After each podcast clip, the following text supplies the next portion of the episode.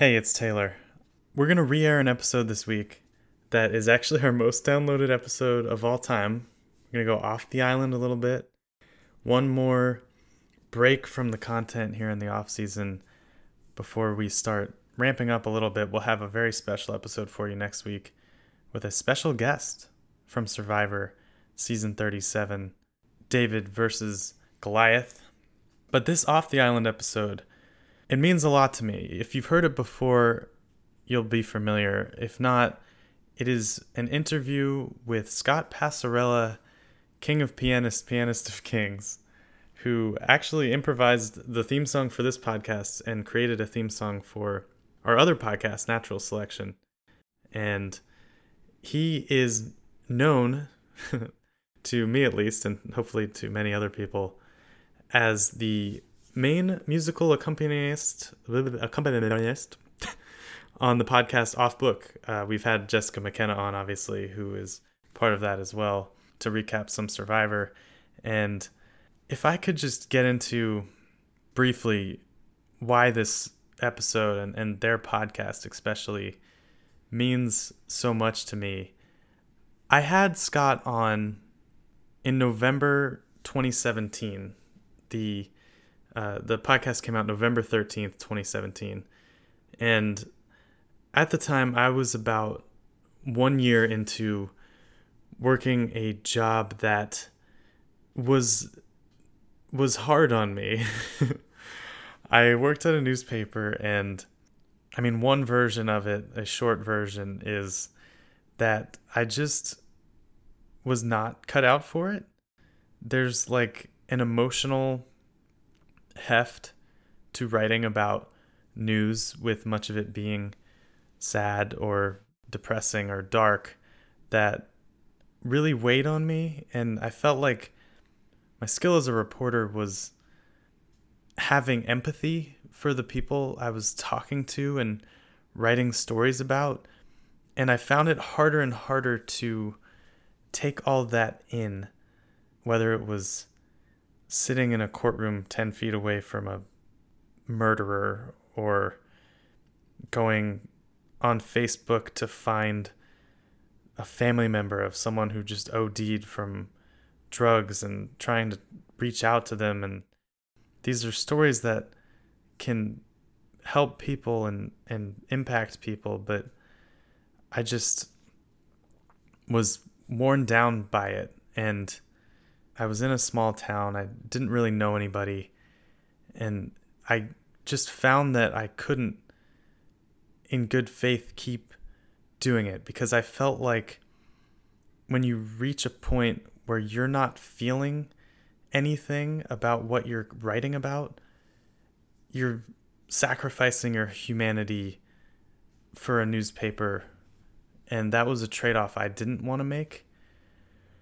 I respect journalists a lot. Obviously, I went to school for journalism and I worked in the field for a little bit. And I think it's a very important function in a democracy and in human storytelling, especially now. But um, I failed at it in that sense. And while I was there, I felt very hopeless. And like I said, I was just starting to not feel a lot of anything. And as I drove 30 miles to work every day, I eventually was turned on to an episode of Comedy Bang Bang, a different podcast, an improv comedy podcast, featuring Jessica McKenna and Zach Reino and a friend of mine named Luke Strawbridge from Lakeland, Florida, down the road with Jessica from last season, uh, actually recommended it to me and said I should listen to it. And I, I'll insert in a little clip here because I just love it so much of the very first thing that kind of changed the way I looked at the world in some ways and opened up the possibility of adults just playing and having fun and and what improv is. And essentially they are improvising a song with Manchester Orchestra a band you might have heard of as a character who's a wedding photographer or a high school senior portrait photographer of some sort and a guy who is the king of the dolphins or something. I think we explain it a little bit in the episode you're going to hear, but let me play a clip from that so you can hear a little bit of what I'm talking about. They're making all this up uh, on the spot. Yes, this is a song I wrote. Can everybody hold their breath longer than me? All my friends under, under the sea. Have so many things I would like to say, but I can't, cause I gotta come up for air every day. Why can all my friends talk to each other? That whale has a brother, that whale has a mother, but none of them can talk to me or tell me what they think. I spend all my time with my head in the sink, trying to expand the amount of time I can hold my head underwater. Trying to uh, expand the amount of time I can hold my head underwater. Ooh, Ooh, wait, can you keep playing? sure. Uh, Uh, uh, yeah, do you mind? are we duetting? No, do you no, no. mind? Oh, do you But, mind? um, Do you mind? Oh my god, this is unprecedented. Ooh, ooh, ooh. Ooh, ooh, ooh. Ooh, ooh, ooh. Oh,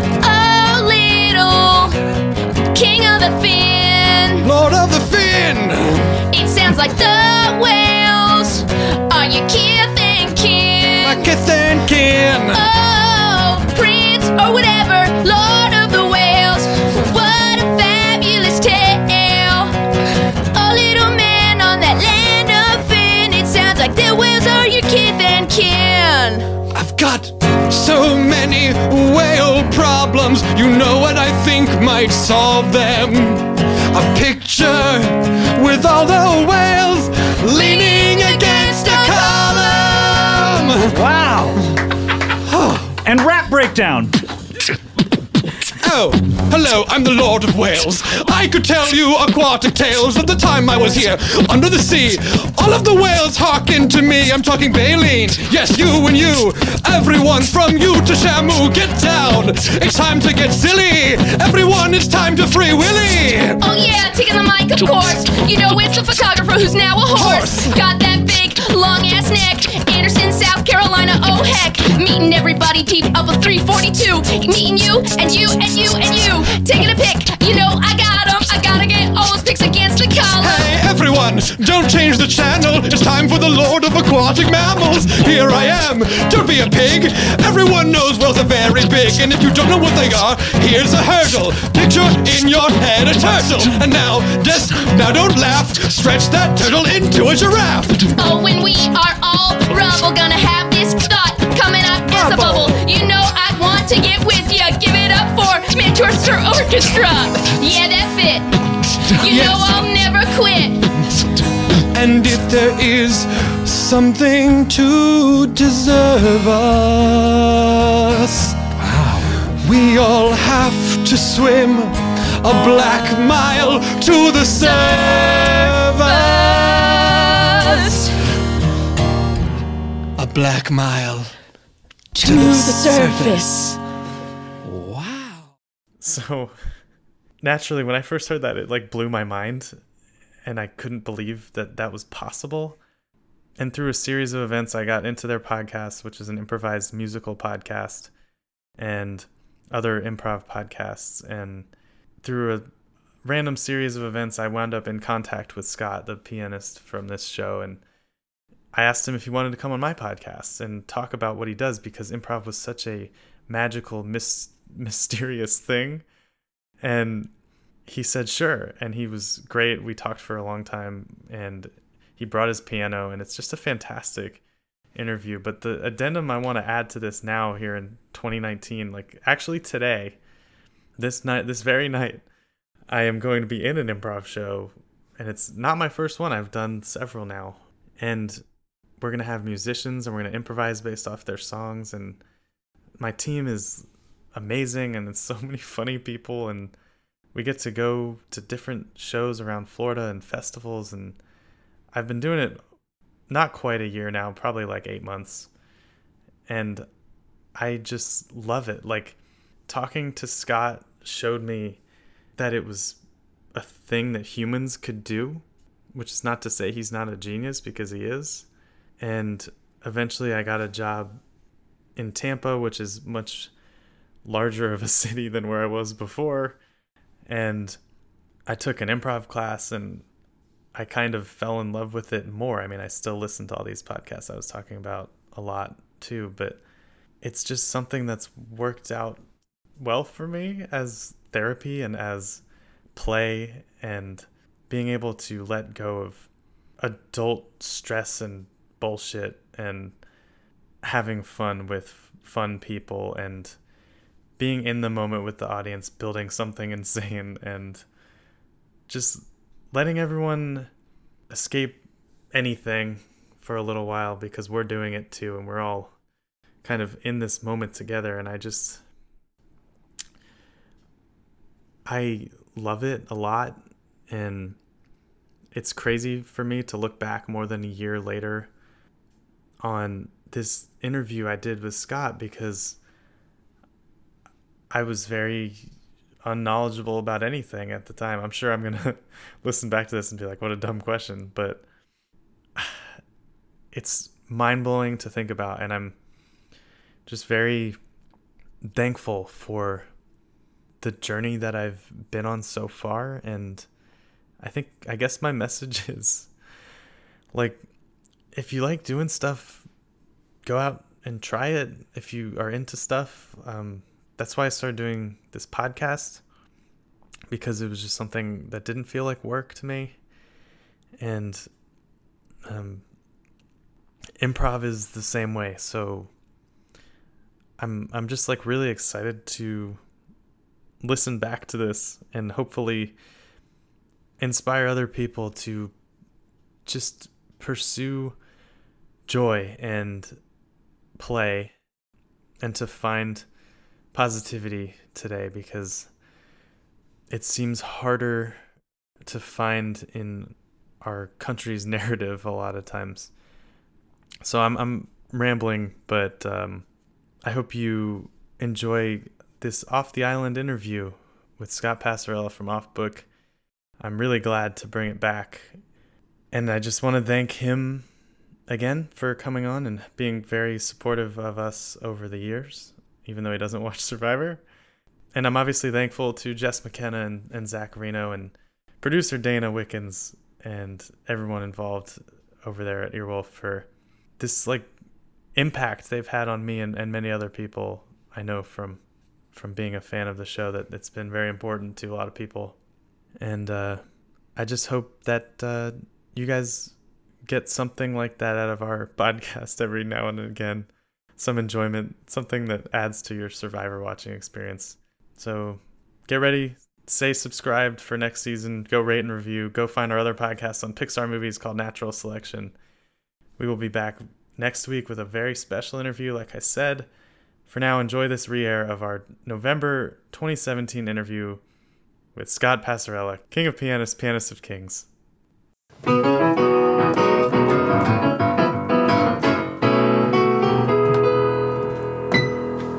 Hello and welcome. I am Taylor Gaines. You are on the island now. We are not the Foxworthy podcast anymore. Well, what, happened? I thought I was on the phone with I know the fans are confused and clamoring.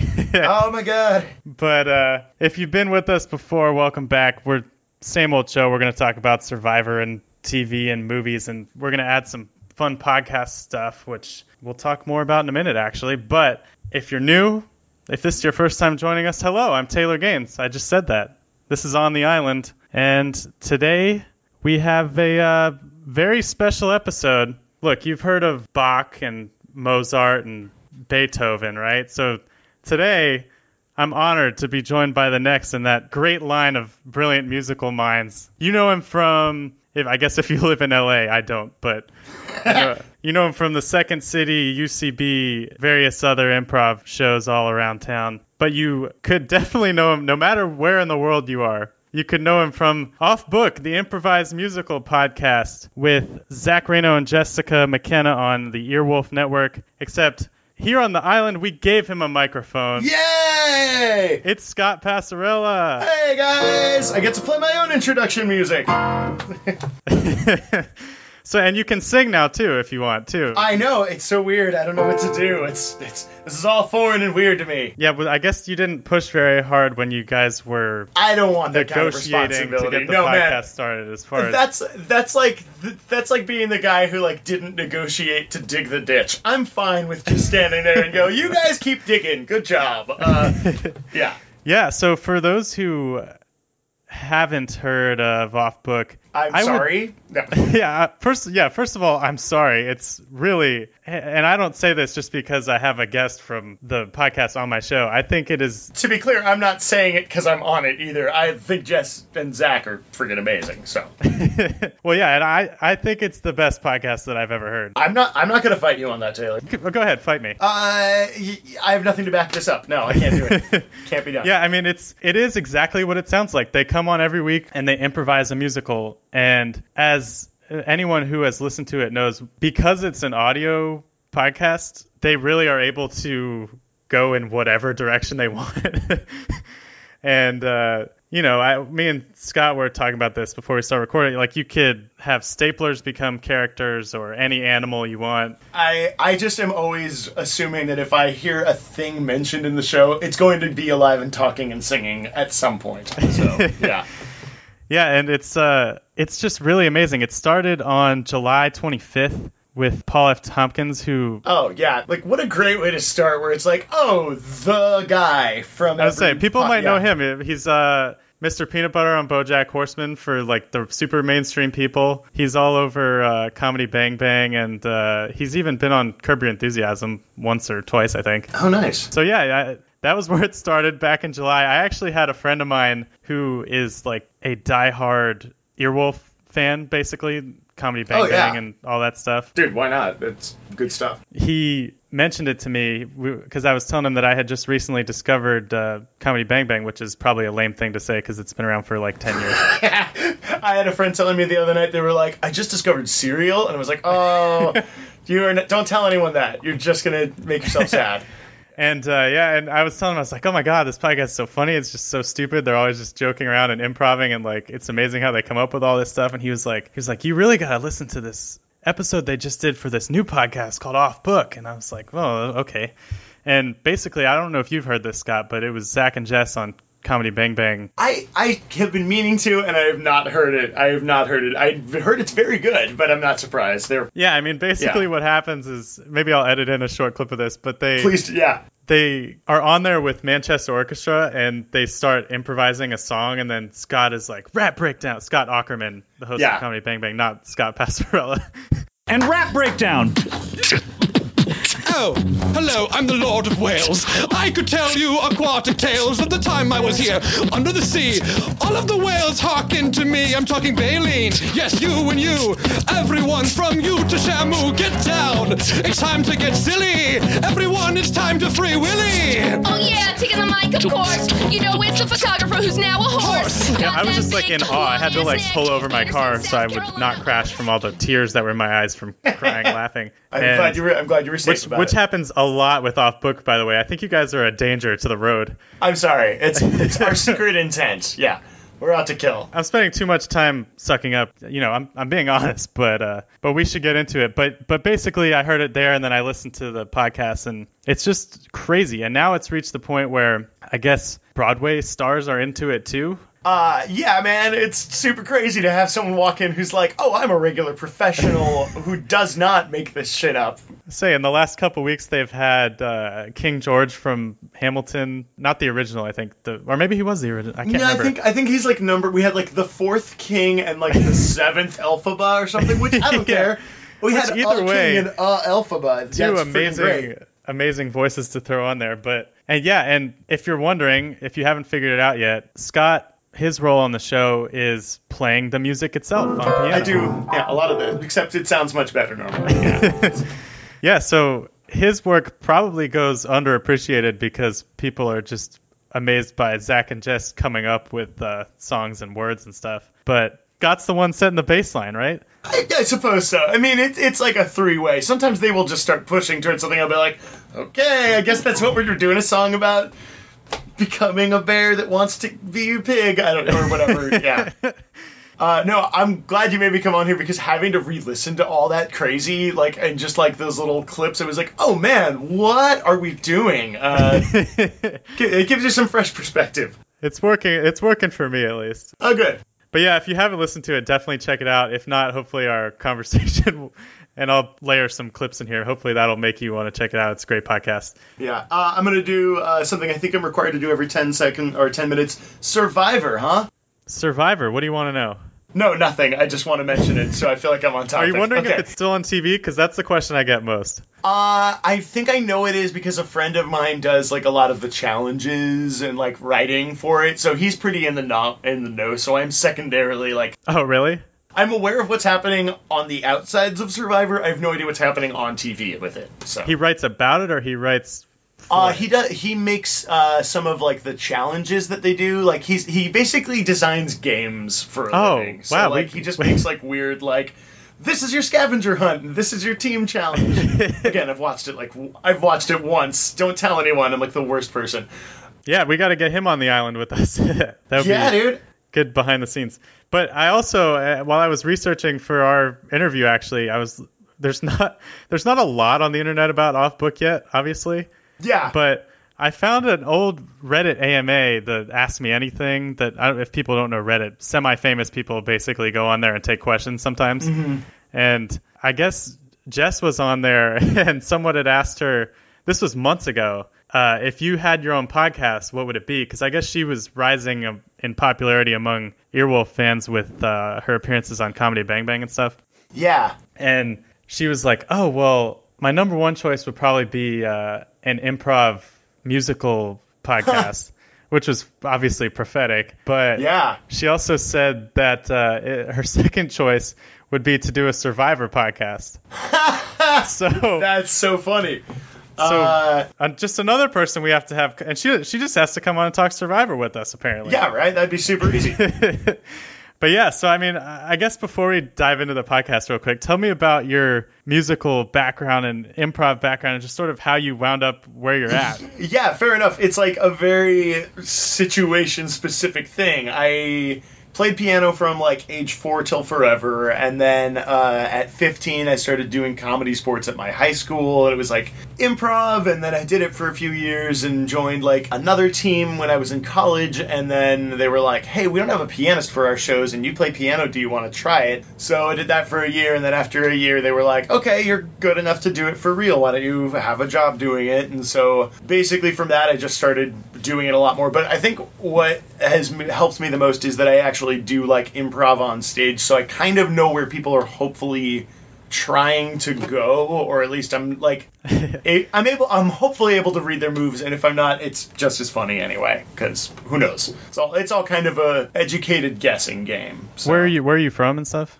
Uh, like Orange County, California, and then I moved to LA about 15 years ago because I was tired of living with my dad, and my friend needed someone to share his one bedroom apartment with Take him. that, so, Dad. Yeah, so I'm gonna live in a shitty. Uh, I think I slept on a beanbag for a good year, but it was worth it. So. Uh, yeah, and then after that, I just stayed in Los Angeles, and there's obviously a ton of improv theaters up here, so I just slowly started meeting more people and doing more musical improv, and now So you can actually make a living just doing improv, right? It's pretty exhausting. Yeah, I, well, I- and I oh, I will say this right now: the worst thing about being like an improv coach or like an improv accompanist is that you know you're not like showing up to like a rich corporation and being like, ah, just have the bursar write me a check. It's like everyone in the group hands each other eight dollars and they all hand it to you, and you're like, oh my god, I can see, I can see me sucking money away from you, and it feels so lame. Uh, Listen, but it, I'm a journalist. I get it. yeah, fair enough, I, right? I, Uh, I, I go to I go to county meetings and there's free lunch there, and I'll just stuff it all in my backpack and. yeah, man. Oh yeah. uh, that's been the best thing actually. Like the few things that I have been getting to shoot that are like I don't know, not quite TV, but they're internet videos, so they're treated like TV. And there is breakfast and there is lunch, and I love it. And there is as much coffee as I can drink. Uh, I'm not too proud. Did you have any big? I, I see a Clash poster on your wall. Do you, do you Oh, have yeah. any big like musical influences? I mean, like, I could give you the timeline where it's basically like from most of my kid years, I didn't like listen to the radio on my own, so it was Beach Boys and like oldies and classical music from my mom. So like very early on, I got like melodies pretty well ingrained. Plus, I was like playing piano all the time, but I didn't learn anything about classical. And then sometime around my teenage years, I discovered that the radio could go on in my room and I could listen to stations that I wanted to listen to. So I got, I very much uh, went through every phase you could as an Orange County kid. I went through my ska phase, my punk phase, a uh, going swing dancing and listening to swing bands when that was a thing in the 90s uh, phase briefly going to raves and wearing giant JNCO pants. So, like, whatever happened there. And then uh, around age 25, I started to realize that pop music was not as bad as my angsty teenage self punk wanted it to be. So now I just kind of listen to everything with sort of like, a, I can appreciate this and this is fun for different reasons. Like, I've been to a metal concert and I've been to, like, an opera. So it's, yeah, I feel like everything's worth listening to nowadays. Plus, I have to. Like, yeah, I mean, people- my Spotify Discover Weekly playlist somehow spits out 30 new things every week, so that's not Oh. a free advertisement, but you know, there's definitely a lot of stuff out there. Yeah, I know it's insane, man. I have uh, this playlist I listen to on Spotify as well, and it's like a, th- I think ten thousand songs from different movie soundtracks, and I'll just put it on shuffle, and it's like the best way to drive. Oh, Everything- movie yeah. soundtracks is the only way I get any writing done at work. Ah, it's it's the best, man. but I yeah. digress. Anyway, So you you got a piano in front of you just just in case. yeah, Uh, absolutely. is there anything we need to know about it? I'm, I'm not a Uh, piano expert. I have a No, I mean it's a it's technically an electronic keyboard. I don't know. There's not much I would uh, like tell people other than like don't buy a real piano. It's hard to move upstairs. Yeah. Do you use you use an electronic keyboard on the show as well? Yeah, it's actually this one I bring in because uh, Oh, it's cool. a uh, it's got a nice feel. It's a Nord Electro, so it feels very like it feels the most like a piano of the keyboards. So we I have the the real life off book. you have piano off- here. Yeah, uh, some sometimes it's this sound, sometimes it's this sound. I try and vary it up just because I don't want it to always feel the same. Yeah. Well, I have a 26 key keyboard sitting over in the corner. I could play you like two songs from La La Land. That's about it. That's awesome. It's just like a little MIDI, and that's great, man. I just figured out like one section of that song for like a comedy bit. But like again, that's what I usually do. Is people will be like, "Can you just play me two bars of this, and I'm gonna sing something lurid instead of the normal lyrics?" Like that's mostly my job.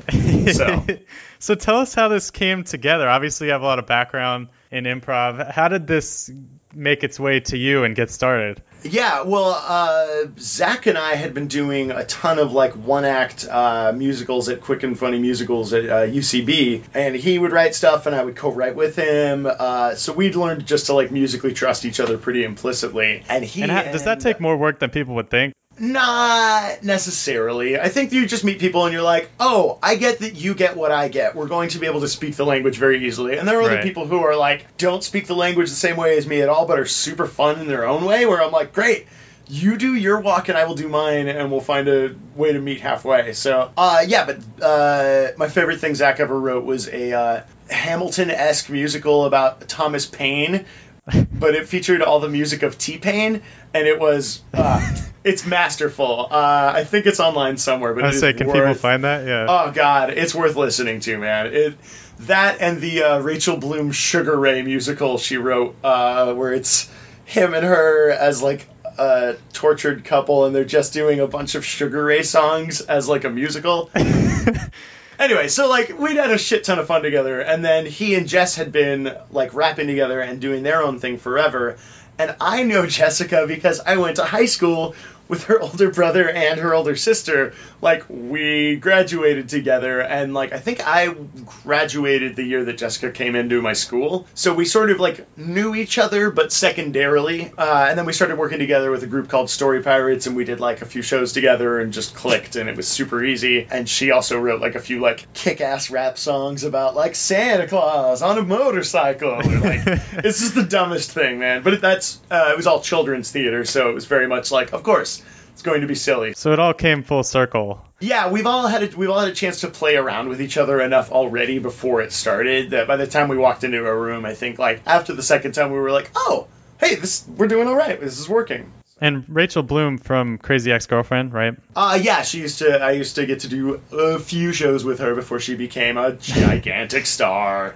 Yeah. I was gonna say I haven't seen much of that show, but I think she basically does a musical almost every week on that show. Oh, uh, oh, not almost every week. Like she has, I think, on a weekly basis, guaranteed at least one number. Uh, she's very and she's very good about like pulling genres and like making fun of specific things. Yeah. But yeah, so was it like you guys brought this to Earwolf people, or there was like a conversation going on, or Uh, so that is the part where I was going to say eventually in this podcast you're going to get to the point of stuff I have no idea about and Zach and Jess take care of and I just sort of show up and I'm like, hey, oh cool, we're doing a thing at so some they basically said, "Hey Scott, we want you to do this."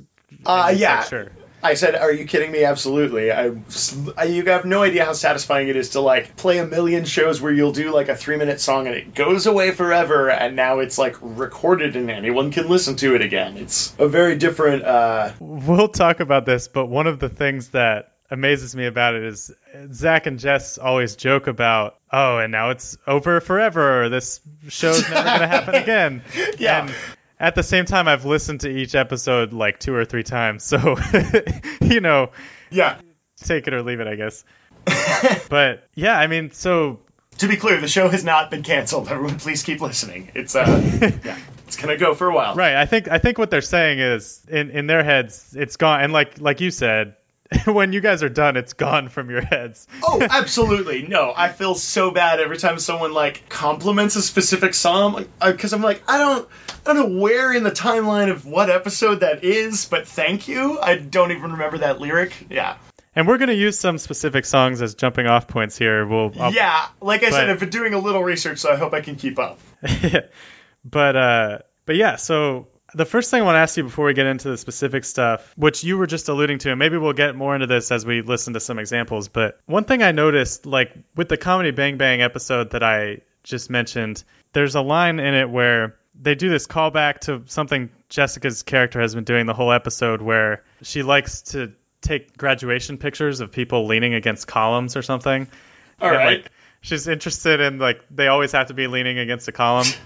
and Zach is Lord of the Whales in this bit, and like he's yeah, King okay. of the Because Seas why or something. he be? Uh, yeah, naturally. Yeah. Yes. and he has something about how he's gonna take a picture of a bunch of whales in the song, and right before the line, she jumps in and they sing the line together, and it's like, I've got so many whale problems. You know what I think might solve them?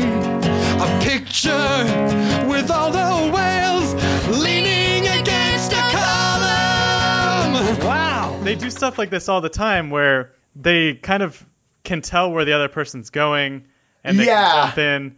And I'm wondering how you guys do that as a group where it's like how do you how do you and like I said we can talk about this more specifically but I'm wondering how you guys do that where how you work toward and maybe this is just years of improv and music and whatever but how do you know where each other's going where you can sort of guide them along musically and where Yeah. they can where they can cut in and like finish each other's sentences like how does that develop it's sort i mean everything we're doing is let's be honest with ourselves probably coming from something or somewhere that we've heard. Like i make it a point to like not get arty with the shit i'm playing. I try and make what i'm playing sound at least like of a familiar vibe. And uh, i think it's just one of those things where you listen to enough songs and particularly with those guys where they've improvised enough where they know like oh you need to sing the song and then you need to stop here. Because if you don't you'll never get to breathe. Ah oh great i just said and then like they'll use that also to like find easy ways to like make it sound like they're rhyming a bunch when they actually only have to do it like once every four lines you know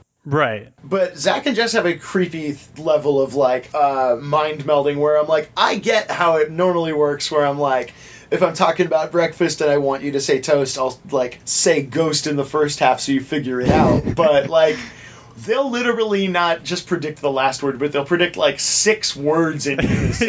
yeah that's But- what i'm saying yeah Yeah, and I think it's just both of them following what they think is the most natural, playful instinct, and it just I think that's part of the reason they click so well is they just kind of uh, tend to guess in the same areas. I think they have the same vibe for music. So yeah and i think you i don't you weren't there for the now hear this festival right was that the one in New York? yeah Yeah, no, I, I was gonna have to finish a class that week, so I was not Yeah. able to be there. Yeah. because there that was that episode was a good example of something that to me it sounds like Jess is usually the one driving the boat on this, but like bringing everything back together full circle at the end in a weird way, where Yeah. she always like will bring something back in that was you know at- at the beginning or like the title that they make up at the intermission or whatever. Oh god, And- that's always my favorite moment of every show is watching their panicked faces as they're like, "And we'll be right back." Uh, runaway Brad or whatever it is, you know.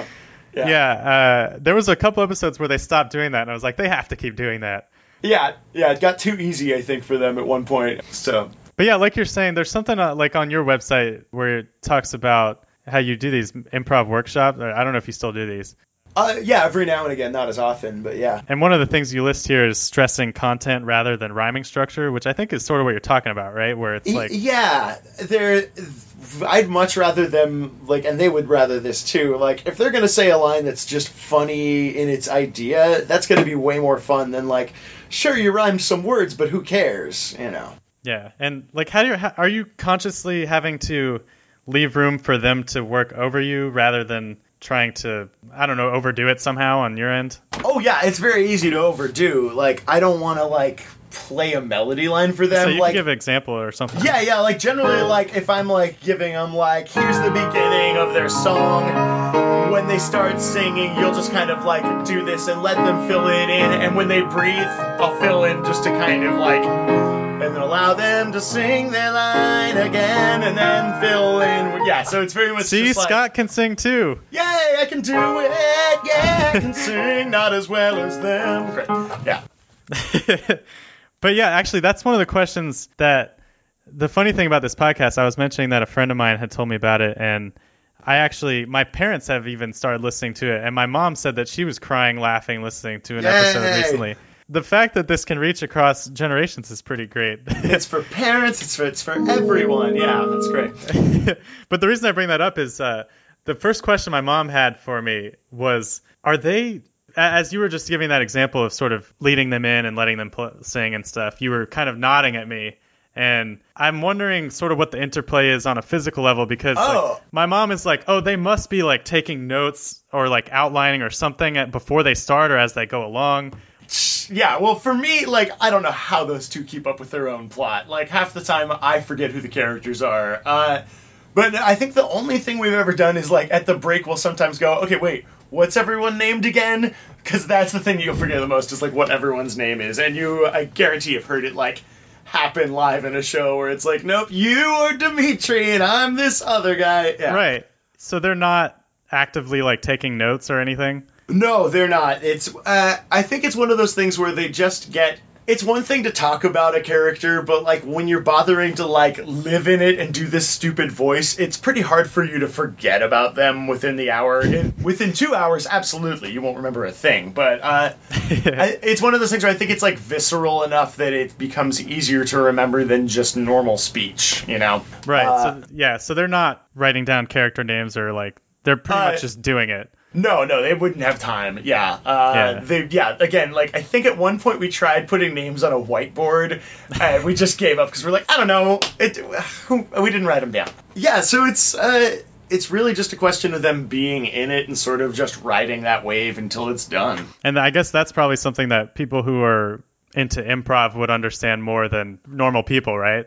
Uh, yeah, but I think it's like uh if you were a runner, you'd be the same way, where you're like, oh man, when you just get into that runner zone and you can just go, you feel your legs burning, but you don't care. I feel like it's very much in that wheelhouse of just like at some point the training kicks into where you don't have to think about it, and once they don't have to think about it, that's when I think they're having the most fun because they can just sort of open their mouths and be like, this feels like the right thing, and it is. So are you interacting with them physically as it goes on, like nodding or shaking your head or like pointing or something? Like how how are you? Uh, very rarely, because like, uh, imagine like we're at the uh in the podcast room, like there's a table in front of me, and Zach's like over there, Jess is over there, and I'm here. So we're mostly, and uh, again, like we do it all sitting down, which I'm shocked by, because people have been like, "Oh, it sounds like you're dancing." I'm like, "No, we're not. We're just sitting there," uh, which is terrible for breath support. But uh, it's one of those things where normally I'll just be playing and they'll generally be listening, but every now and again, like Zach will have to look over to me and be like, physically, like with his finger, like, "Where is the beat?" And I'll kind of like nod my head heavily. So we'll kind of like Yeah, we'll do a little bit of conductor back and forth every now and again, but once we're like in a pretty decent zone, we all know that the music is going to happen in fours and probably have like chords that aren't insane. Like I wouldn't like if Zach was singing, I wouldn't do this to him. Like, or I might, I don't know, but I probably, but that would be like an exception to the rule, I think. I was re-listening to one this morning where he got mad at you because you didn't resolve a chord or something. yeah. Uh, yeah. But- it's that whole like.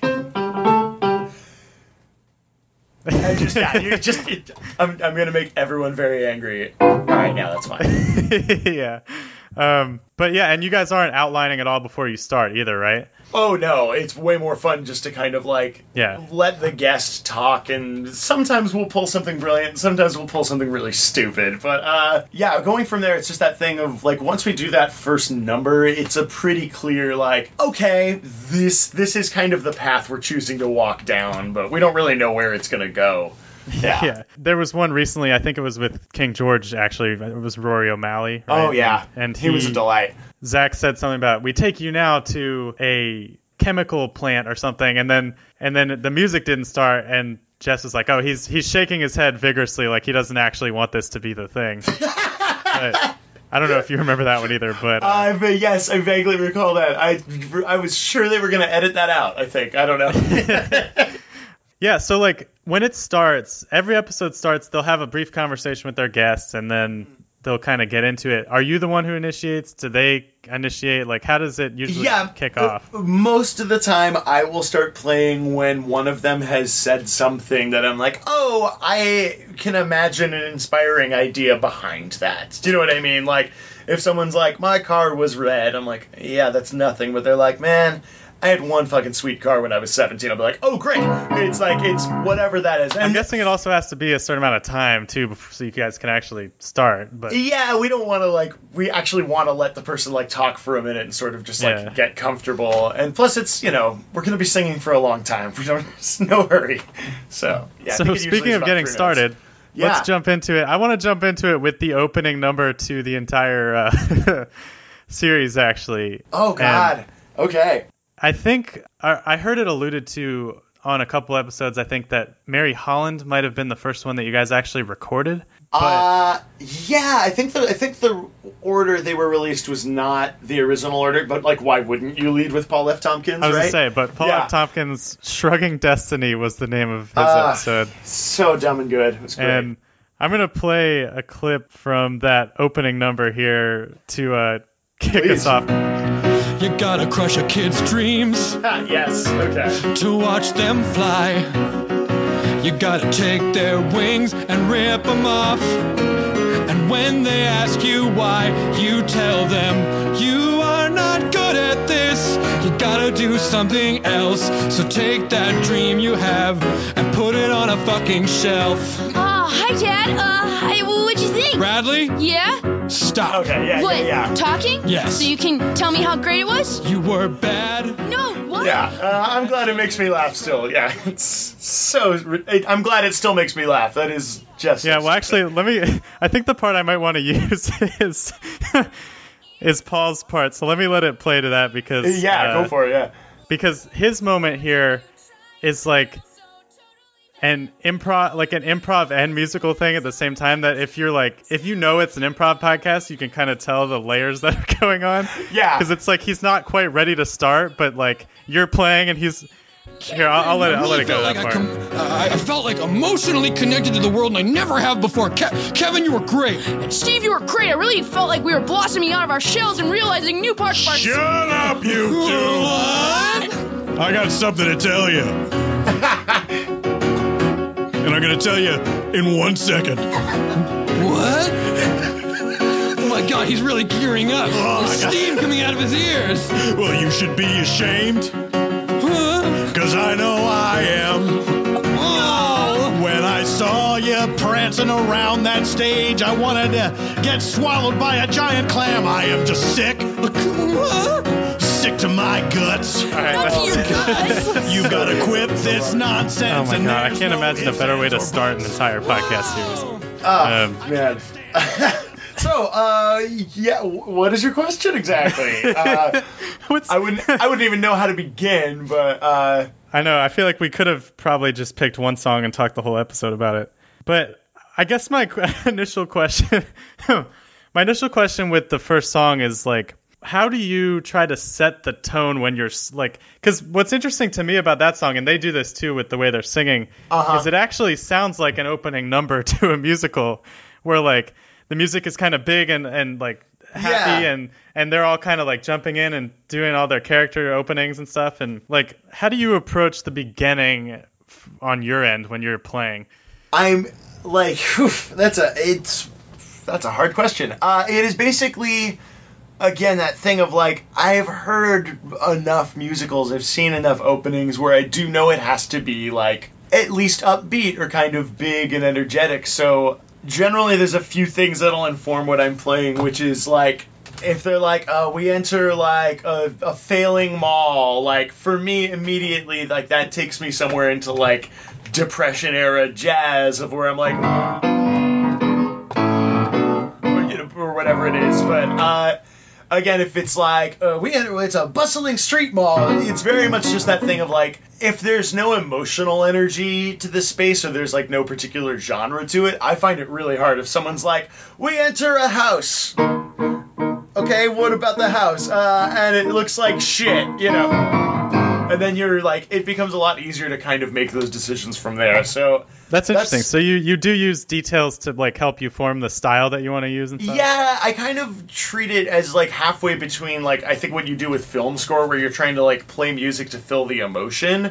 But what's happening with this is that like nine times out of ten that emotion is just getting amplified for three minutes. So like someone will be talking oh. about whatever they want and then the moment they're like, Oh, but you know, I do have dreams of my own and then basically from there it's just like that could be the beginning of just like some score that was going to play out under someone's monologue.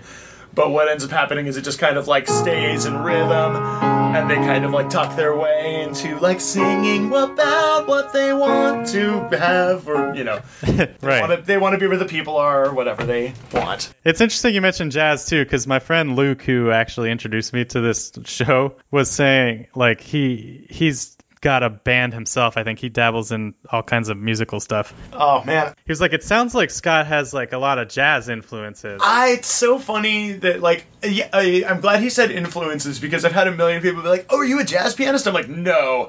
If and I'm always deathly afraid that someone who really knows how to play jazz piano is listening and they're hearing like my made up bullshit. Like I think that's a jazz chord, but I have no idea, man. I have like a chart that's been sitting collecting dust in my room for three years that tells you all about nines and elevens and thirteens, but you don't really need that for the purposes of musical improv. Thank freaking God. So I can kind of get away with just like and like that sounds jazzy enough, but I I'm not gonna lie to you. The reason I play jazzy is twofold. A, it's a lot easier to cover mistakes when you're playing a lot of notes and no one can hear them as clearly. So, uh, but secondarily, it's also one of those things where I've played, you know, uh, probably over like a couple thousand improvised songs, and after a while, like you want to start finding ways to just have like, or like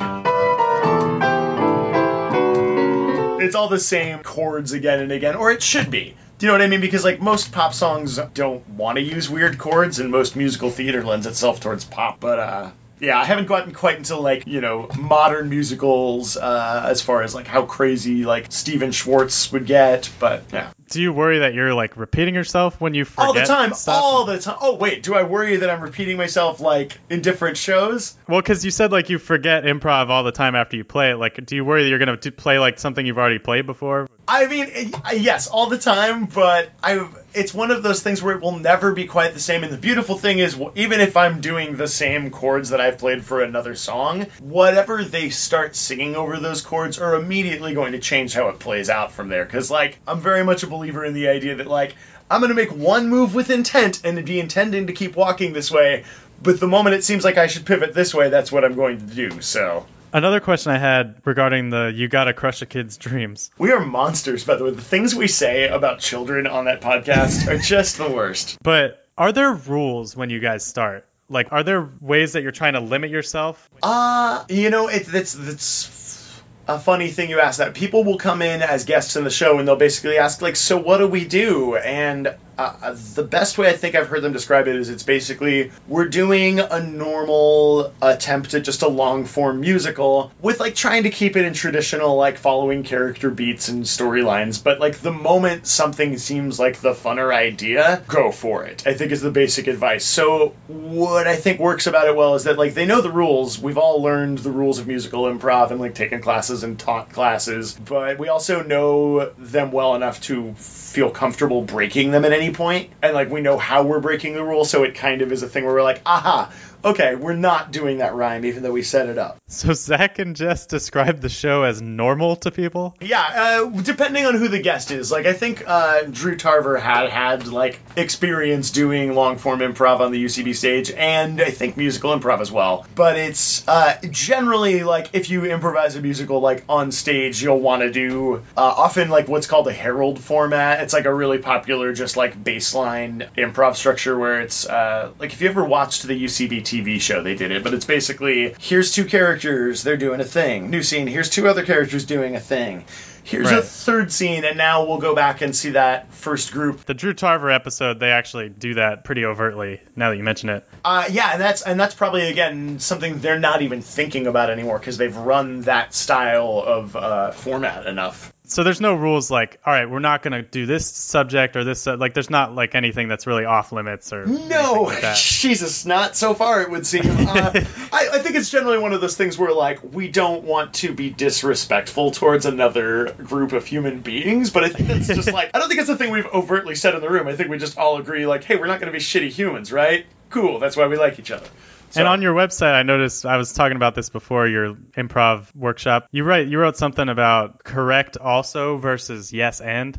Yeah, it's this is such a verbal nitpicky thing. I'm a big word person, but like I feel like uh my my complaint about yes and is that those are very easy words to just sort of say and whether or not you mean them you just go yeah, uh-huh, and something else. Uh I feel like when you do the correct also, it's much more like affirmative, not just like I'm letting you do it like, oh, that's 100% the right choice. I think it's a more immediate affirmation. It's just kind of a different way of thinking about it. Interesting. Yeah, I've I've just seen enough. I, I, I do a lot of improv coaching, and I've seen enough students come in where they have said like, "I said yes to it." And I'm like, "Well, you you said the words yes, but you didn't really feel it. You know, you weren't really acting like you were saying yes." So I feel like the correct also thing is fun. And I had this whole concept about forming a school that had like black belts in improv, but that's probably not gonna happen anytime soon. So Hey, who knows? yeah, yeah, a musical improv Future is- black belt. It'll be The future is wide open. right. Heck yeah. My only other question about the first song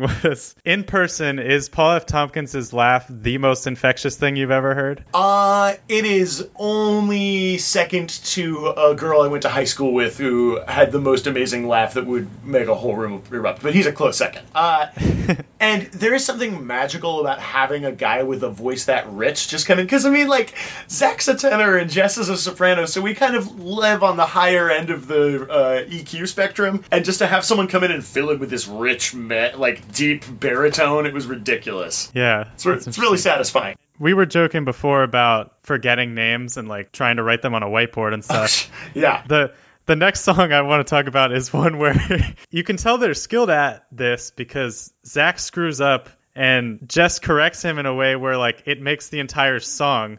So I'll- Yeah, I'll, just exactly. Let me Ugh. play this song. This is from the second episode with Mary Holland. Oh, please do.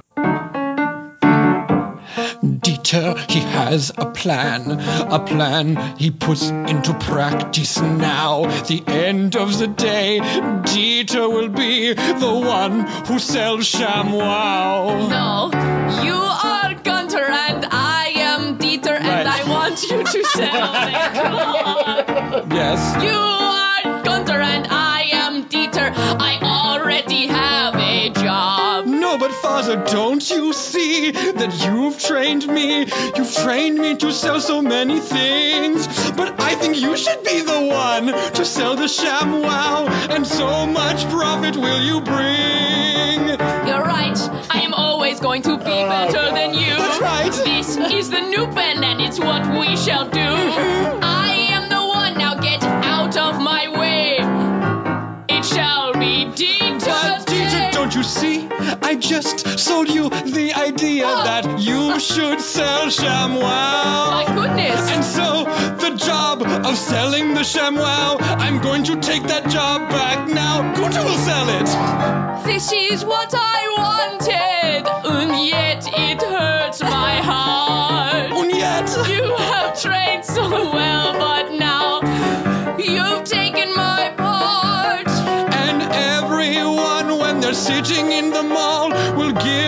themselves such a fever for when they buy a Oh, man. Those two from are ridiculous. That's one that makes me think that they're just like geniuses that they can they can Yeah.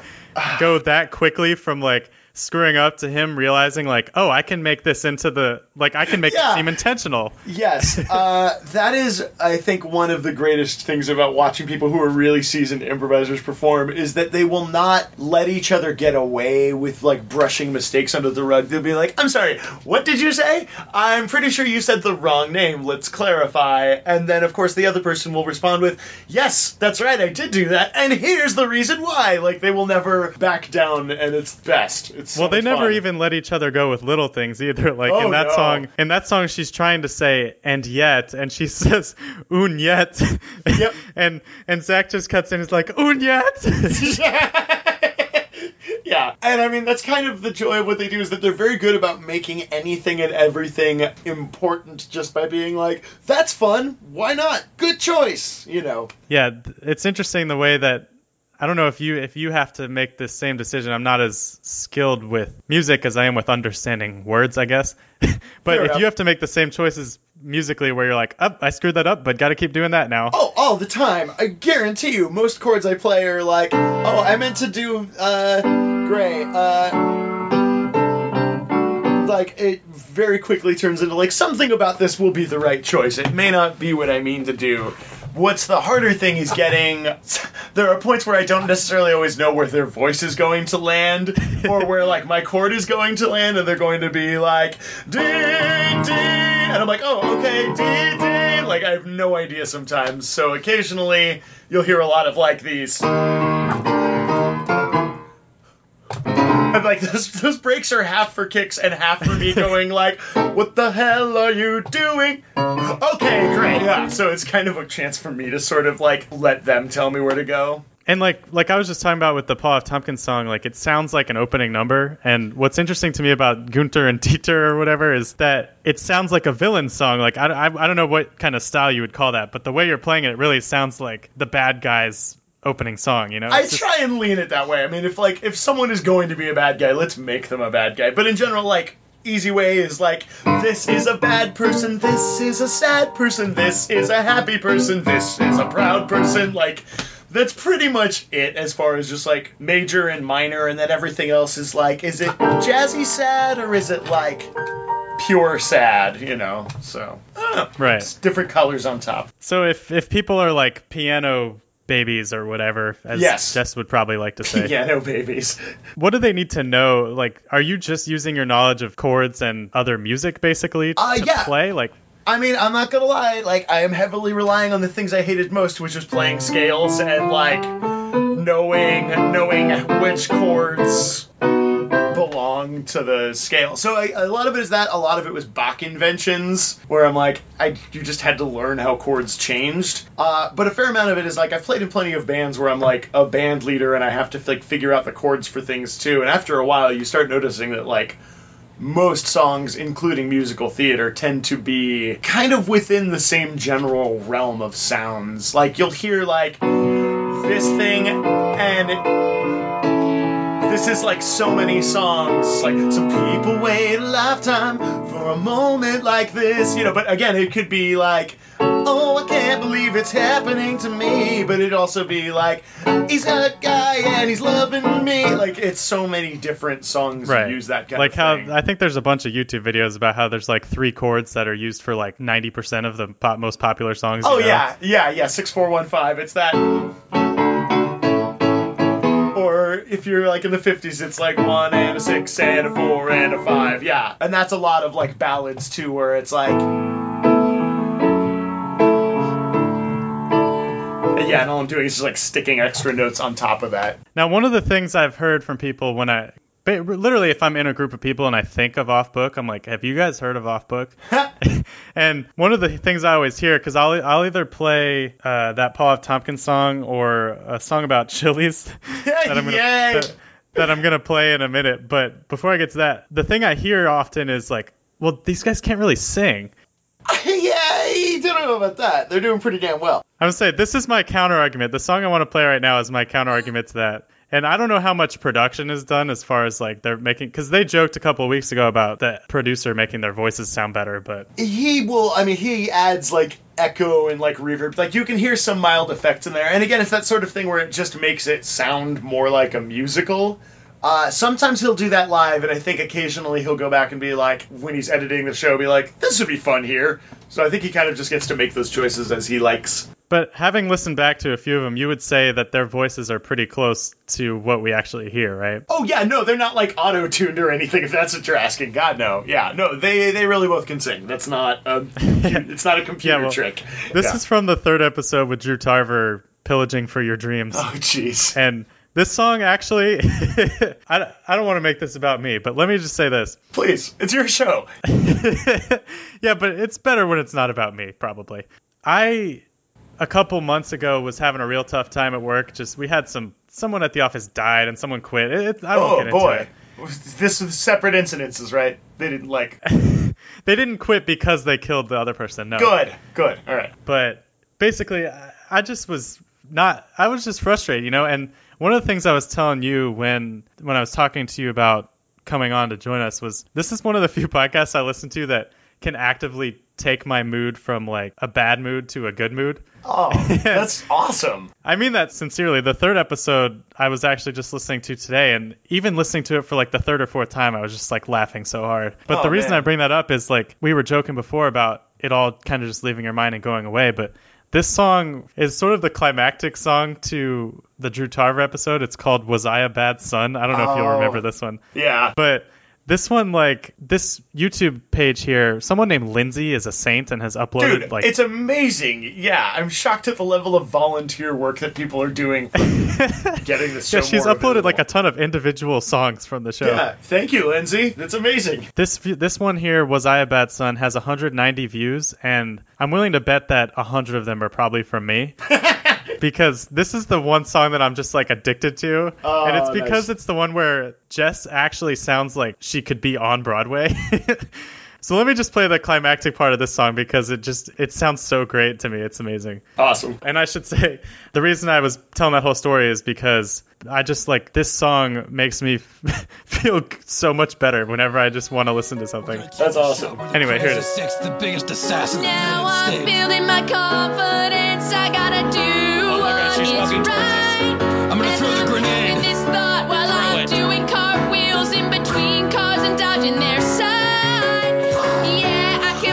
Was a big so miss. Big miss. Make their guns jump.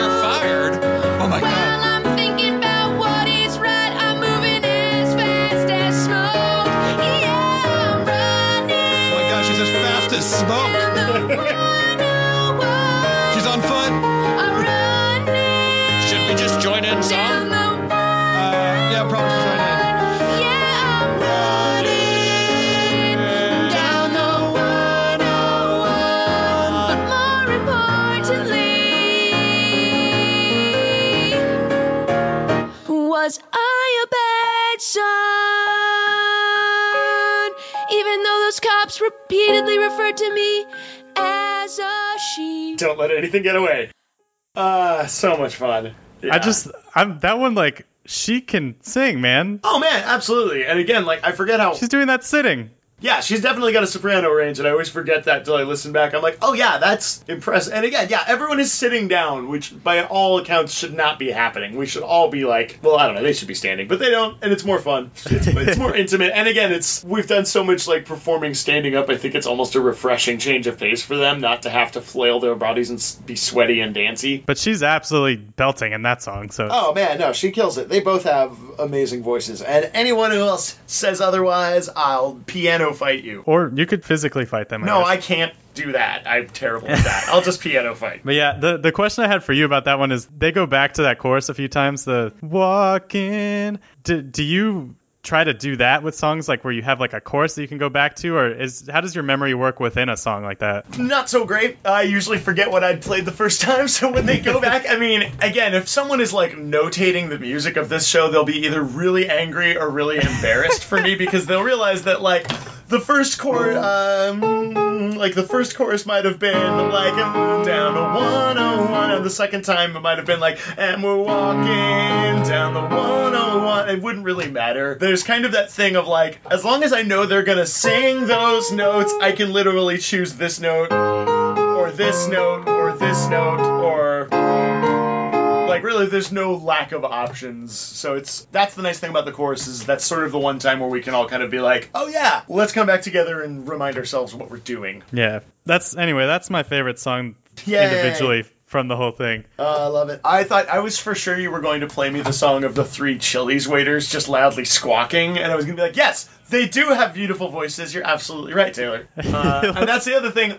They're not afraid to sound like complete idiots, and I love it. Yeah, let's play that one. This is from the Mary Holland episode as well. And I guess, I don't know if, if I should have been giving context for any of these things, but. Yeah, and I, I, I'm going to say right now, I do not know how legal this is or how many seconds of these we're actually allowed to play, and I am not a representative or affiliated with any Earwolf production stuff. Anyway, I don't know. Either way, it's a good sign if you get in trouble. That means a lot of people are paying attention. You know what? That's true. Here's where we went wrong from uh, Chili's restaurant where Jess is playing a waitress and Mary Holland is playing a, a waitress and Zach is playing a annoyed patron. I guess he also has another character.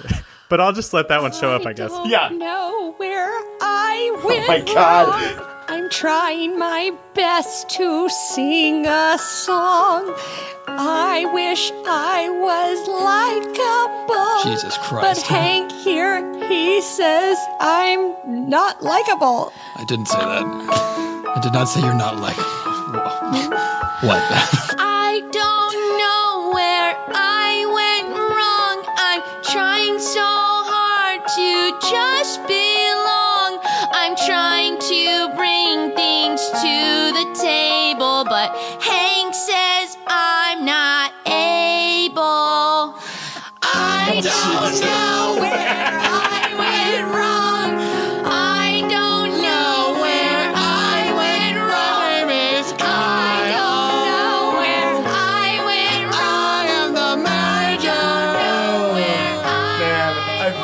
me down two examples of one of my favorite things that gets to happen on the podcast is where I get to play a really pretty, sincere sounding background and they just do, you know, SEAL teams and uh, screeching waiters over it. It's my favorite thing. It's the best. It's also a joy to watch you laughing at listening back to it. I, it's delightful to listen back and go um, like to know that it wasn't just like funny in the moment because we were in the room and I'm like, oh no, good, this is still funny outside. I think to me. So So I can't imagine how you even stay focused. I mean, I guess you have a lot of experience doing it with other improv stuff too. I but- mean, like I said, no one said I'm always staying focused. There are a good number of times where I have completely lost track of what's happening, but yeah, I've tried to listen back and see if I can hear you laughing actively, but it's hard to tell. I think I think Brett's pretty good about taking it out. I don't. I try not to laugh too much, but you'll if you had a microphone close to my face, you would hear a lot of snickers. yeah, the thing that struck me too, like they talk about farting in this song, and obviously there's a Ah, lot of Yep. there's a lot of stupid stuff like that, but that's actually something I don't think I appreciated before I discovered all this. All of this the ear- farts. Yeah, it's it's a rich tapestry of of fart Well, what I was what I mean to say is before I discovered all the earwolf stuff, I think I only kind of viewed comedy as like, you know, they write it and they put it on the sitcom and the jokes are all funny. But there's something like almost more pure to me about the stupid dumb jokes off the top of the head that and when they're funny it's somehow funnier because you're like oh my god they're coming up with this on the spot. I, I I would say there's something to that because like you to replicate that you have to have someone write it, have someone else deliver it, have someone else film that person delivering it, and then hope that it has the same effect as the way it was intended. Whereas yeah, there's just something about that in the moment playfulness where it's you know it's true because it can't not be. They're literally just thinking of it and saying it as it happens. So that's probably why the bar for movies like comedy movies is so high because oh Like, yeah. The number of scenes that you hear are improvised, you're like, of course, that's why it felt so fun. Right, like the that House movie, which I haven't seen, with Will Ferrell and Amy Poehler and and I think Jason Mantzoukas is. It. Oh yeah, no, I thought you were talking about like a uh, House MD movie, which I would, No, I no, would no. totally go see. we could improvise that probably. Uh,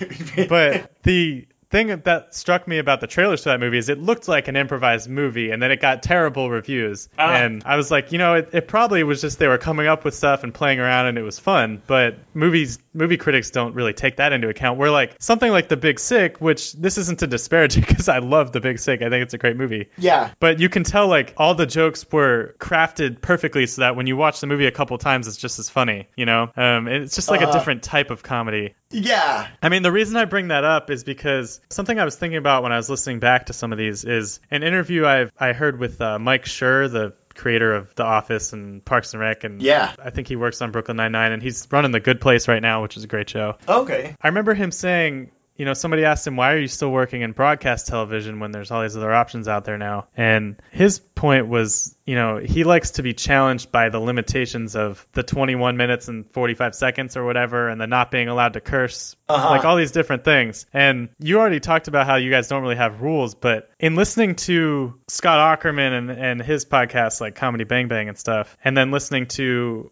off book, it does strike me, and maybe this is just because they're sort of trying to stick to that musical theater thing and it just kind of flows naturally from that. But you guys don't do the. You talked about being mean to kids and farts and stuff, but. But you don't do like the dirty jokes a lot. You know what I mean? Uh, yeah. Is that intentional or does that just happen? I, I think you were right on with it, mostly in the sense that like we'll make dir- like the shit we'll say before the show is not like there. Well, and again, like God, there was one episode with where she brought her kid and we were just swearing up a storm in front of her the whole time, and it was hilarious. I think that episode was actually called Curses, Curses. Yes, Curses. that's right. It was. Uh, it was a running theme. But I, uh, I think you nailed it on the head with it being in the musical genre. Unless you're doing a spoof of Avenue Q, which why would you spoof a spoof? Please, everyone out there, don't spoof comedy. It's the dumbest waste of time. Uh, but uh, it is one of those things where most of the time musicals tend to be about pure emotions that most humans feel, and it's like a pretty, uh, pretty family-friendly vibe as far as I know. And you know, even nowadays, like if you're gonna open a show on Broadway, you want the grandparents to not leave angry. So I think it's mostly just an homage to the genre. But I think even if we did get into something gross, we wouldn't. There's something about singing a song where dirty jokes without the framing of some sort of emotion just don't work as well because you don't. You kind of have to have a reason to sing the song or have a reason to pretend to be singing the song. You know? Right. Yeah. That's why the I thought of the Mike Schur thing because I was like, if they're doing this consciously, it's kind of it elevates their comedy, I think, because it forces them to be more creative. You know. Well, but it- yeah. I think your point is good too. Also, like Zach and Jessica, for the most part, are not like dirty joke, you know, dick punch kind of people. So uh, Yeah. It's I think it's a it's a combination of the two. But again, I'm sure like I think we're all surprised at how little swearing happens for what typically happens a lot more in most casual podcasts. Yeah. And let me play one from uh, the Fran Gillespie episode. Who, what's cool about this show is I'm still sort of being introduced to a lot of these people. She was not someone I knew before, but this was one of my favorite ones. Oh yeah, some of them, some people we've known for a while. Some people literally met us 24 to 48 hours before we recorded. It's very interesting when the strangers come in. But let me play. Th- I think this one sums up the sense of humor we're talking about in a good way. It's Okay. Nice and nice and short one. Everyone when your dad's John Cena. Your whole life is professional wrestling fun when your dad is John Cena. I wish my dad was John Cena. All the world's a fun little game when your dad is John Cena. Nothing's the same. Uh, let me see. Uh, Benjamin Smith. Here's the things you can't get away with. When your dad is Benjamin Smith, he'll never give you a hug or a kiss. Oh, ouch, my heart hurts. Oh, poor Benjamin Smith. oh man. I don't, yeah, I don't even know if context is necessary to listen to some of these, but obviously you should go listen to the episodes uh, if you want to hear if you want to hear more. if you think this is the stupidest thing ever, you probably stopped listening 40 minutes ago. Or if, you, or if you think it's the stupidest thing ever, you're right, and you should listen more because it is the dumbest and the best. I think there's like a shared vocabulary, like Zach and Jess and I all agree, where we're like clapping and at the end being like, "That was so stupid, you guys! Yay!" Like we, I think we delight. I don't think in you this- should sell yourselves that short because some of them, when Oh. it comes together at the end, I'm just like, they this. I don't think someone could have written something this good. No, and I think that's the thing is that like we're consciously aware that like the end result of us singing this glorious harmony song that was initially about what would sound like a really stupid pitch in like a Broadway musical room. I don't know. It's just really fun to know that we we can kind of bounce out of any weird choice and it sort of works out okay in the end. Yeah, and I, one of the things that's cool about podcasts to me as a medium, just whether it's entertainment or news or you know even like serial, mm-hmm. it always feels like a very intimate thing. Like you feel like you know the people more than you actually do. You know. Yeah, well, and it is that thing where we're actually like sitting there and we're all pretty close to each other and just sitting in chairs and talking as opposed to like being on a stage and facing away from each other. But even like with Serial, like Sarah Koenig or whoever, like you Uh-huh. feel like you know her by the end, you know, like Oh, the search that she's on, this Yeah. journey, and like that's the thing that struck me about what makes a good podcast, whatever the subject. Like when I listen to Off Book, I feel like I'm hanging out with you guys, you know, Yay. and like that's what makes it sort of infectious and not just like you're listening to idiots sitting across from you at McDonald's being stupid, you know. yeah. Well, I mean that's also just as possible, but I'm yeah I'm, I'm glad that we don't feel um like stupid. I don't I, like I we think it is, but I'm glad it isn't. well, yeah, I guess if you were somehow more pretentious about it, maybe it would come across that way. I but- think I think that's the thing is that we all just want to have fun with it. We don't. None of us want to quote do it right. And I think that kind of like is the most freeing part that we're not like trying to do it well. We're just trying to do it the way we'll enjoy the most. I think. And maybe you're the most free to answer this since you're not really on mic, but do you feel like if people ran into you on the street, like they would meet the person that they would expect from the show? I mean, not if I wasn't carrying a piano. No, I don't think it's yeah. Uh, no, Well, I guess it- I guess maybe that question would make more sense for Zach or for Jess. But I, I, I know them both. I can tell you, yes, that is pretty much what they are like in real life. They will do just as many bits, um, and they are just as sweet and kind as they are on the show. So it's not a big act. it's it's sort of just like you're like you were talking about earlier with improv and just sort of playing off each other. Like it's like when you're in high school and you have that one friend who's just always doing bits and is somehow way funnier than everyone else. I imagine that's what any given episode of this is like. But It's it's always a delight, man. Yeah, and I of course like I've been doing it a million times, and I never cease to marvel at the way they come up with things too. all right, just a couple more songs I want to run through. Sure. This is from the Aaron Whitehead episode. I don't remember the name of this one offhand, Oh, but this one, a lot of things come to life. This song in particular is about what all the cats are doing. I'm interested in talking to you about this one because I wonder if uh, it doesn't sound like you do. Well, l- l- let's let's listen to it, and then I'll then I'll ask you. I'm just gonna play this part. Shopping for a brooch, and that's what all the cats are doing. And by all I mean four. That's what four of the cats are doing. But here four more. Very good. Well, Lizard the cat is under the, the bottom of a lake. He's in a submarine that sank to the bottom of a lake, but otherwise he's doing just great. Oh, lizard. And Devin is under an IKEA bathroom looking for a meatball. And Tigger is up in Disneyland in a small world after all. And that's what seven of the cats are doing. Very good. And also, James is it right here. Hi, James. James is right Like here. the thing that strikes me about that one is I, I feel like uh, maybe I just don't notice.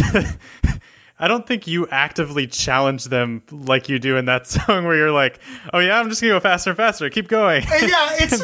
I try not to like. Oh, uh, my job always as the accompanist is to be the least recognized action in the room. Do you know what I mean? Like their moves always need to be the ones that are leading the way because I can only like give an implication of the idea. But there are just certain songs where I can't resist. Is basically my thing. Where like this is absolutely the thing that has to happen, and I can usually usually tell pretty quickly. Like if I see Zach like singing and he kind of turns to me and gives me these panicked eyes of like I don't understand where the rhythm is, I probably won't mess with him.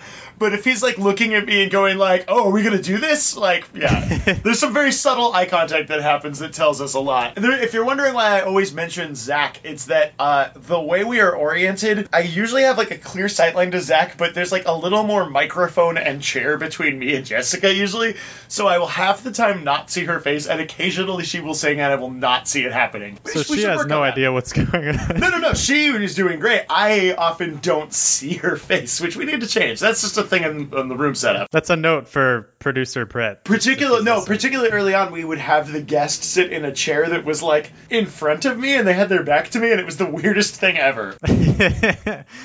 yeah, the guests have been pretty reliably. Where is Jason Mantzoukas, by the way? We were just talking about him. When's he coming on? He's got to come do it. Uh, who is Jason Mantzoukas again? Which one is that? Oh. Scott can't answer that. no, I genuinely don't know. I again, if it's an administrative question, I have zero answers other than I play piano. so, but yeah, I mean, all the guests have been, for the most part, shockingly pretty- adept. pretty game, right? Yeah. Yeah, I mean, a few of them like I like Aaron Whitehead and I used to do musical improv like years and years ago. So like they've some of them are very very adept at it, and then other people are just coming in for the first time and being like, oh yeah, that sounds like fun. I'd like to try it. And their first time trying it sometimes is on the show. And then I think we've also offered it out to a few other guests, and then when they find out it's improvised, they back out. So yeah, which I don't blame them for. It's scary as hell. It's like, oh, come on, Lin Manuel Miranda. And he's like, ah, I don't Oh know. no no no! That would whew, talk about one of our dream gets. That'd be amazing. Can you imagine? Oh, Uh, man. That would be amazing. Uh, I'm gonna call it out just in the odd chance that Lin Manuel listens to this podcast but does not listen to Off Book. And has made it this far. And has made it this far to wait. Hey, Lin Manuel, come on our show. We're totally down. yeah, seriously. Every I think everyone wants that. I've seen him freestyle rap on Fallon. He can do it. Oh yeah, I, yeah, that guy. I love the story of how he learned to freestyle rap, which is basically he just had a three-hour drive and just did it nonstop for three hours. And again, Is that true? uh, it's a story he tells, so I don't know why he would lie. Wow. Yeah. yeah, I've never I've never heard that. Um, I'm actually I'm wearing my one of my Hamilton shirts here. What what? Hamilton and Jefferson and Madison and Washington. Nice. And- Love it. and Burr. And Burr. Nice. Slightly different color text. No, I just don't choose to say that man's name. He is dead in history to me. F. Aaron Burr, guys. Scott is taking sides in Hamilton. Have you seen Hamilton? Uh, you know what? I have not. I'm actually uh, hoping to get to go soon. I think Rory might be able to help us out, but we'll see. Oh yeah, he I was gonna say. right? You guys did him the favor of putting him on the spot for an hour. Oh, so. oh yeah, we what a what a delightful favor we did to put him on the spot and say, "Sing, you m- clown." He did seem, yeah. I, he did a good job, but he did seem to have a harder time than Nicole Parker did with his like improving the music. But Oh, uh, yeah.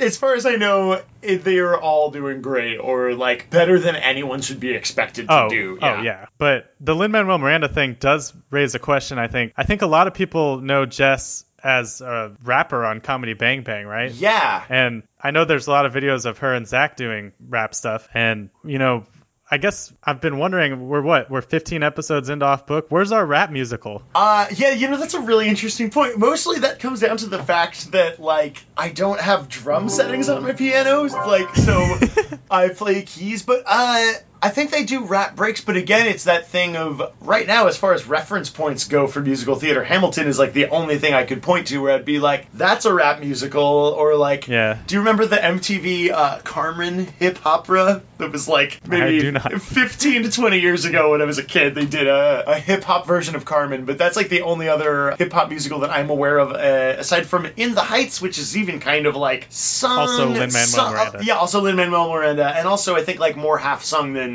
rapped. I'm, it's been a while. So I think the short answer is just like we don't, we haven't had call for it and i don't think it's like a thing we've been thinking about which is so funny be- and i think also like zach and jess are probably rapping at the end of almost every episode either in like a commercial or like a bit with the guest Yeah, they usually do a bit at the end where they like read the last text on somebody's phone or something and rap. And it's always good. I just, uh, consider this your first request. All for right, yeah. rap musical. no i mean and again like that's one of those things where it's like there's not a lot of i think reference points. reference points are like rules to it so it would be interesting to kind of like dive in and see how it works. Who knows? Yeah. I mean, I Lin would probably want to do that when you guys have him on. I so. would hope so. That would be the most ridiculous thing to be like, we've got Lin Manuel Miranda and he's going to play the flute. Not at all using him for his powers. Yeah. Do, do you guys record pretty far in advance to make sure you don't fall behind? On... Uh, not not as far in, in advance as we should. Uh, th- occasionally,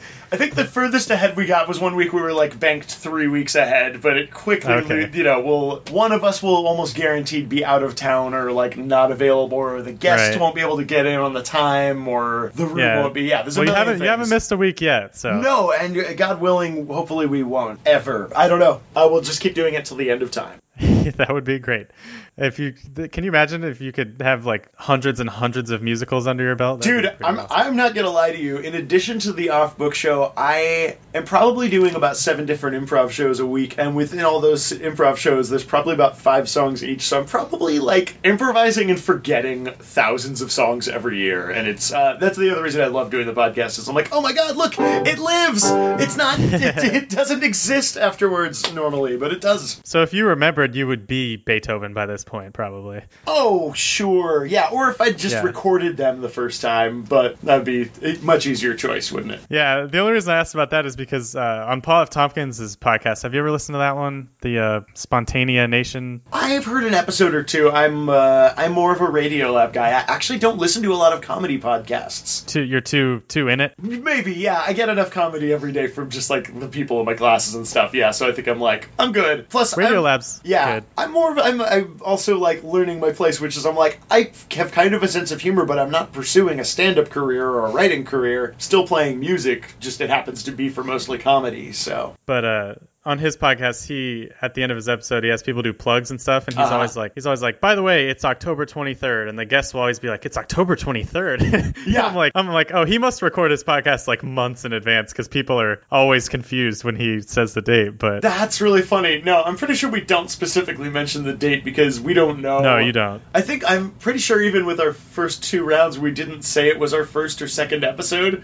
because we weren't sure what it was, like order release wise. Yeah. Since we're talking about all these musicals, let's play the last the last song I want to talk about because this for me was like the moment where I felt like the podcast had made it. You know? Okay. awesome. like when uh, No, I want to hear what our apex is. This is great. Yeah. Jess always jokes about we're a little baby podcast and stuff. Yeah. And the point where you have Elphaba on, I think you're not allowed to say that anymore. Yeah, I think that's a fair line. Yeah, because geez, man, that is a ridiculous voice on that person. Yeah, so this is a clip from Good For You, a song with uh, Nicole Parker, who, like we just said, was, is an amazing vocal goddess. Yes. yeah, it was Elphaba and Wicked. So if, if you can sing Defying Gravity and then come on off book, then you're probably going to sound pretty good. Yeah. Here's a little uh, little bit of She that.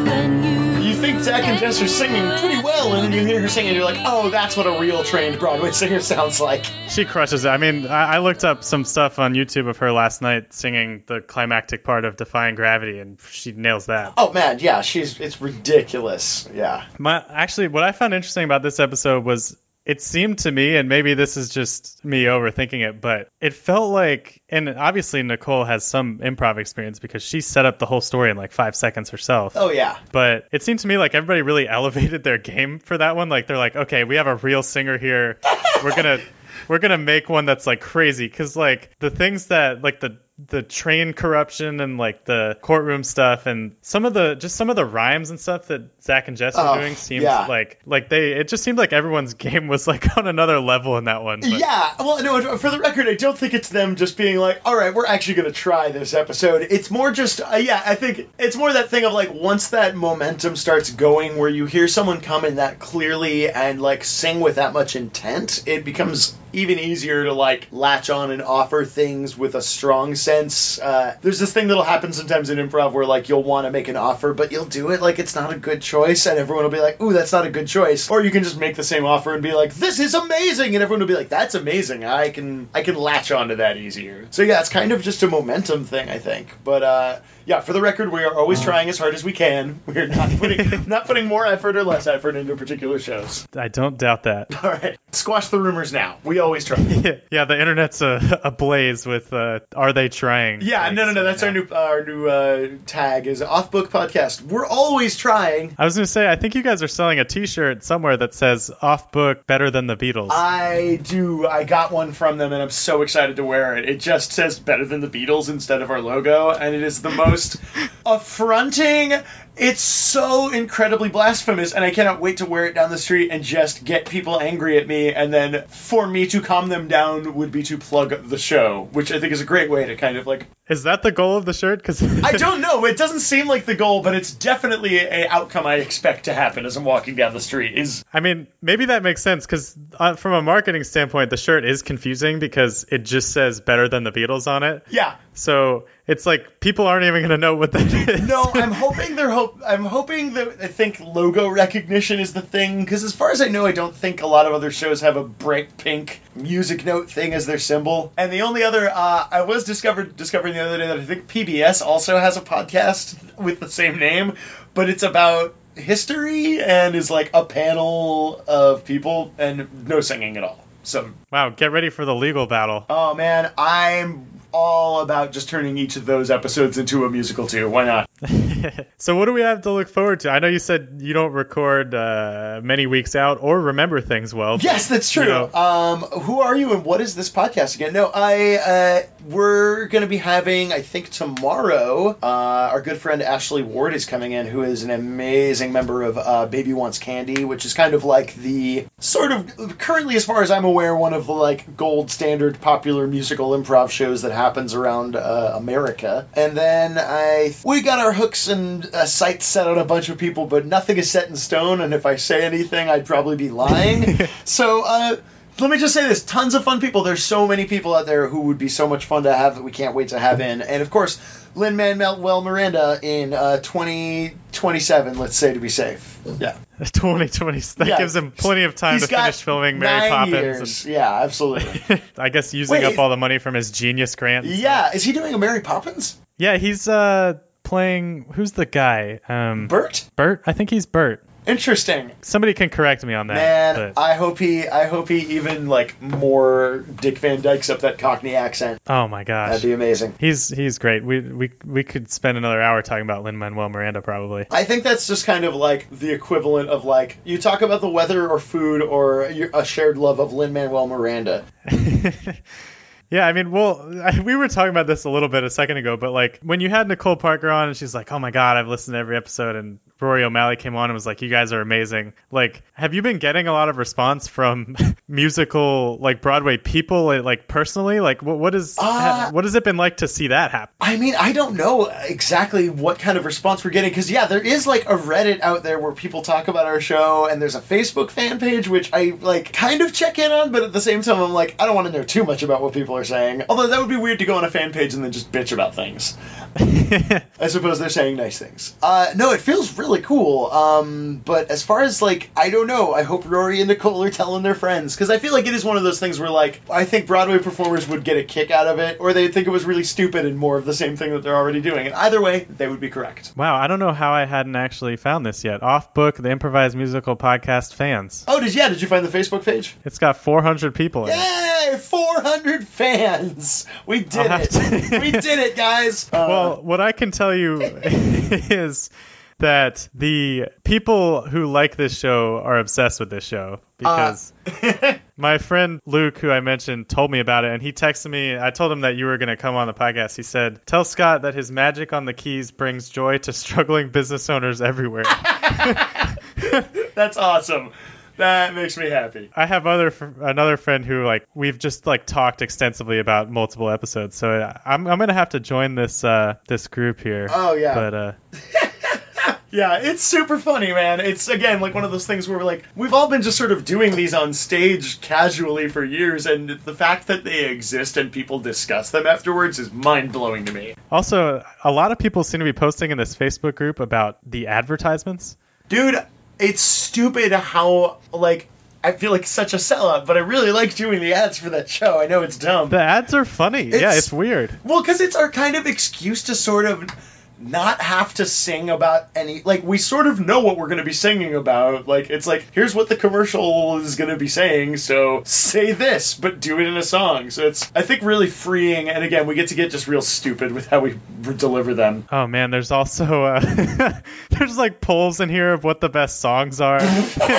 there's like there's like fan art of Oh, dude, the fan stuff. art. There's a guy. I think it's like at Fash F A C H E S D E R O C H E or something like that on Twitter. Where like every week he will like he's been making a painting that's like basically like a summation of the episode. There was one with just like a bunch of wolves one time, and it, it's yeah, it's so That one was unbelievable. No, we I- didn't even talk about that one. Uh, I'm pretty excited. I think they actually are going to make one of them into a T-shirt soon. So there should be a uh, Oh, an official off-book fan art uh, T-shirt coming out somewhere. I think on the Oh, and page. someone even wrote in here the amount of times I've listened to Your Honor slash trying at this trial Uh, is probably too many. I think it's my favorite of all, largely due to the piano work of Scott R. Passarella. oh, that's very sweet of them. I think I should give credit where credit's due. I, most of that riff that I was playing, I think, is stolen from something that I played for Zach that he technically wrote like five or ten years ago. But again, it's all just borrowed here and there. yeah, I mean, this is. Uh, I don't want to get all down this rabbit hole now with this Facebook group, so I'm going to close yes, that. close the Facebook group. Um, but yeah, I really appreciate you coming on. Oh man, think I we- appreciate you giving me a microphone. This is unreal. Yeah, I guess we didn't use the piano as much as we should have. I don't know. I don't know. I Uh, mean, it was one of those things where I'm like, I don't know that explaining it with my fingers is going to be any better than in my mouth. so, But the reason I thought of it, and we were talking about Lin Manuel Miranda, there's an episode of The Room Where It's Happening. Did you ever listen to that? Travon Free, who was a writer for The Daily Show, uh-huh. and Mike Drucker, who is a comedian. I, but they had a podcast where they interviewed celebrities or people involved with Hamilton. And the idea of the podcast, and I'm disappointed they never finished this, was that they were going to do an episode about each song in Hamilton. They made it about 35 episodes in and then stopped. Wait, how many songs are in that show? Jeez. 46. Wow. I am. Wow. That is a hell of a job to have as the musician for that show. Well, I was going to say they had an episode with Alex Lacamoire, the music director. Oh yeah. and he had his piano while he was there, and it was like it was pretty interesting. I get it. My piano was boring. That's fine, Taylor. Fine. Uh, here's. I got Not what I meant. I got nothing. I got nothing. I'm just slapping Yeah, this was now. terrible. I don't yeah, know why no, we did I'm sorry. Well, no, I tell you what, on the island is our new podcast for people who have never listened, mm-hmm. and we don't have a theme song yet, and you improvise songs regularly. So, what? How about you uh, All right. give us a little riff about an island? All right, I'm to make sure that this is not one of the five Spice Island commercials that we've already improvised on the show.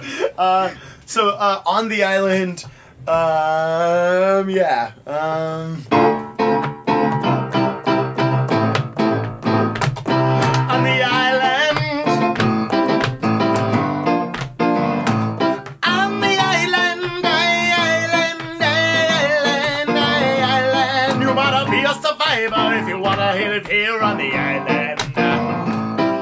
gotta talk about the show if you wanna live here on the island. Are you gonna survive when you're gonna be living a life on the island? And you're living a survivor on the island. I'm not good at making these things up as well. that is, uh, again, two jobs at the same time. It's not easy to do. Uh, it's much easier to have someone else sing over your piano. All right, so Zach, Jess, that was Scott's audition to be a guest on a, on on his own show. Save me, you guys. You're doing so much better at this. All right, yeah. Well, so thank you, thank you for that, Scott. Thank you so much Oh, again thank you for, having me, man. This was a delight. joining us. Uh, this was Shall I play fun you out? yeah, we will have to have you back when you have Lin Manuel Miranda on. Yeah, right, definitely. Uh, 27, 20, 2017, yeah. No, shoot, 2027, that's the time. But we don't want to wait that long. Or sooner, yeah.